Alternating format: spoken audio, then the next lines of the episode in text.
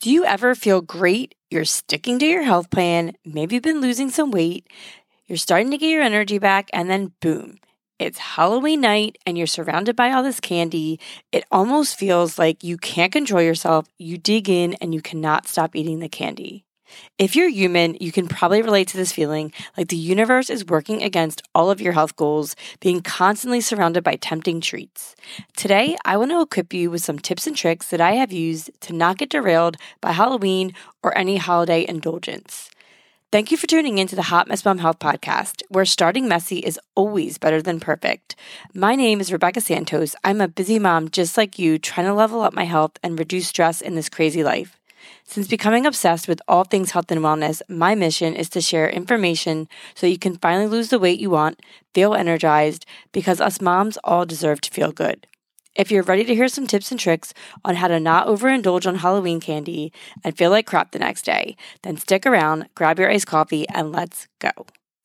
Happy Monday. Okay, let's get to it. So, statistics show that the average American consumes 3.4 pounds of candy on Halloween. Holy smokes. And children eat around 7,000 calories just on Halloween alone, which equals three cups of sugar on Halloween. Holy smokes that was very alarming to me after I read it. And I'm not going to sit here and say that I have not partaked in those festivities. However, reading that frightened me. And being on this health journey that I am and really looking for ways to kind of like smooth holidays where I don't feel like I'm being like I'm kind of like I can't have anything, but I also don't want to like derail my progress. I also don't want to spiral out of control into a sugar bath and just trying to find ways to maneuver around these sweetness holidays because it does seem like there's just more of them. So I came up with seven things that I do that kind of have helped me. So I'm hoping that they help you. And it's not just about Halloween. However, that's obviously coming up. So it's a focus that we're all kind of like you know, thinking about that's coming up. So the first thing that I'm going to put out there is know yourself, right? Some people and I'm not this person, but some people can be around Halloween candy and it does nothing to them, right? Like it's some people are like popcorn people, some people are ice cream people.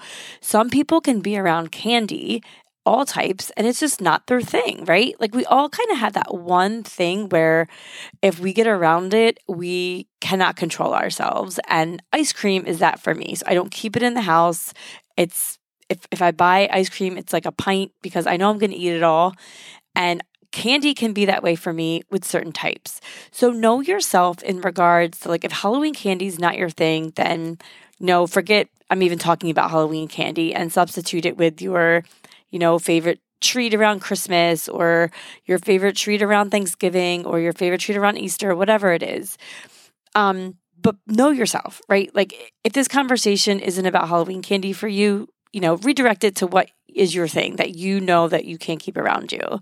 Number two, and this is in regards to Halloween candy. This is also in regards to like if you're baking cookies for the holidays or if you're baking a pie for a holiday or something.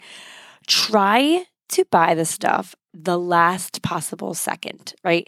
The last possible second that you can. I'm even talking like Halloween candy, for instance, I will probably pick up from Target via drive-by pickup or, you know, come to my car pickup. So I don't even see the the options.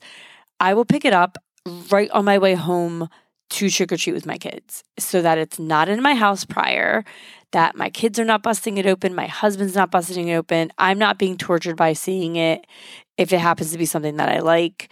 And that works really well because I have done that in years past where I've bought it prior and it's like one of those things that kind of haunt your mind a little bit because you know what's in the house if it's something that you like.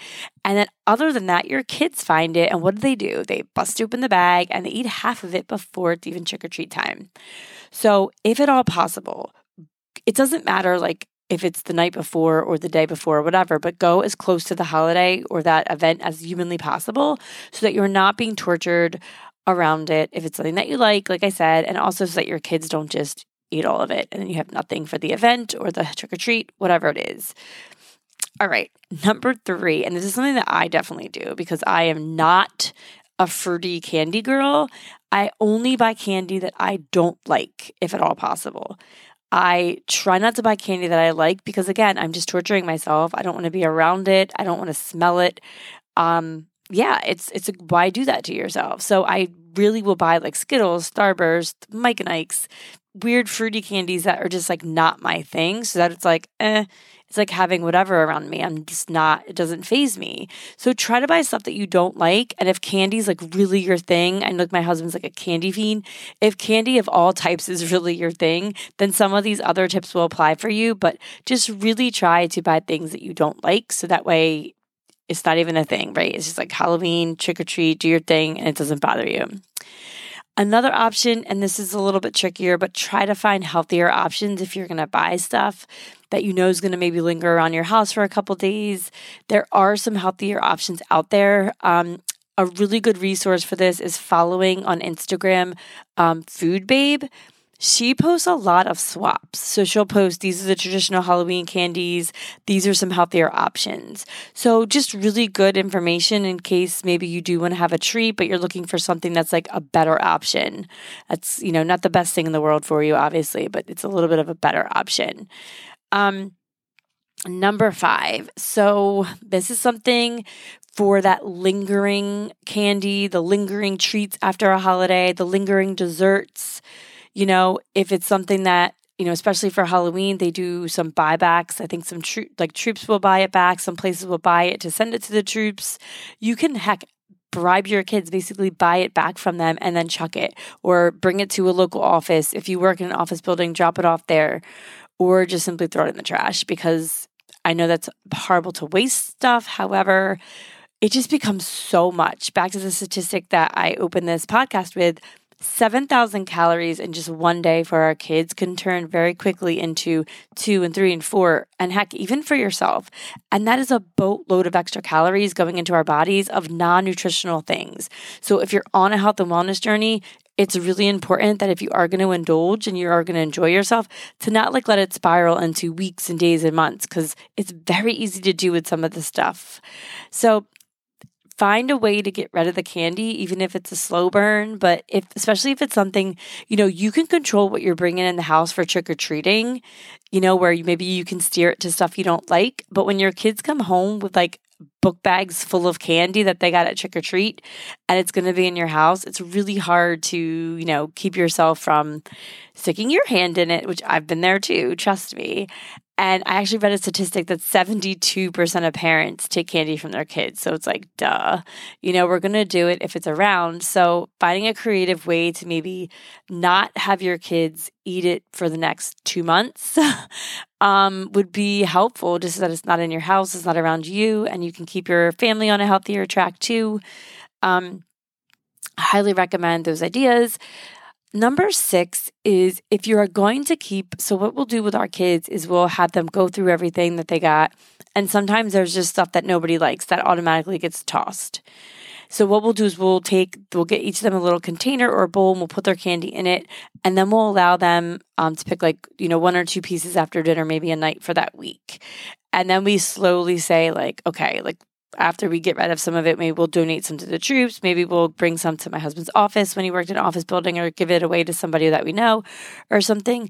We like to store those containers completely out of sight completely out of sight on a high cabinet in our pantry. Number one, so the kids aren't just going into it all the time. Number two, so I'm not just going into it all the time. And it's just out of sight, out of mind kind of thing. And then after like a week or two, they forget they even have it. And then, you know, by the time like a month rolls around, you just realize, oh crap, I have all this Halloween candy and I'm just going to chuck it. Um, so out of sight, out of mind can really be helpful because if you see it and it's constantly there, I just feel like it constantly tortures you. At least it does for me. So I just like to keep stuff out of my sight. And number seven. So, and this goes to like stuff that's going to maybe be lingering in your house. Maybe it's, you know, for a holiday, you usually make like a pie or a cake. It's picking something that's a sweet treat. And this is for Halloween candy too, but pick something that you're going to indulge in that's that where your body and you know that you have limits with it, right? Like, no, I wouldn't bring in 10 gallons of ice cream just because it was on sale, because I would just eat all 10 gallons as quickly as possible and I'd be puking my guts up. So if you have something that you love, that you know, you know, is a really just, it's like a tradition, obviously like partake, right? Life is about living, it's about enjoyment, it's about community and having, uh, you know, special moments with friends and family, obviously. But maybe pick something or make something that is that you know that you are not going to spiral out of control with. I know these terms like sound a little crazy, but if you can relate to those feelings of maybe feeling out of control with your food, which I know those feelings, it does kind of feel like the food's controlling you. And if you keep certain things in your house, like there's this thing I make for breakfast on uh, Christmas Eve that we have for Christmas morning, and it's like a blueberry French toast casserole. Now, I look forward to this all year, right? I love it. It's delicious. And I know I'm going to have it every year. But I know that if I make a boatload of it, it's going to go into the next day and the next day and the next day. And I'm going to be thinking about that all day. So I make a very limited amount so that everybody can have it for Christmas morning. And then we don't have it to go into like 12 days of Christmas kind of thing.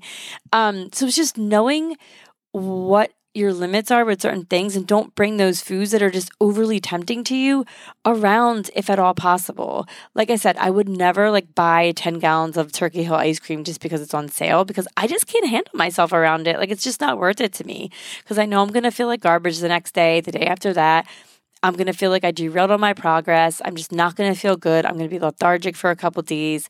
So just pick something that means something special to you that gives you that fix that you need but it's not going to like completely take you on a path that you don't want to be on that you've worked so hard to stay out of to just feel good.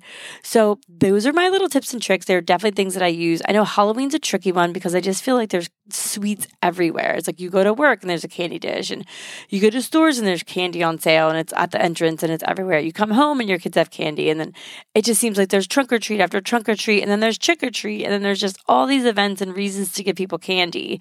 It can be like the beginning of the holiday season that just spirals you downwards. So I want to see you guys succeed. I want to see you stay on your health journeys. Even though it's hard and tricky sometimes, here's some tips and tricks that hopefully will help you.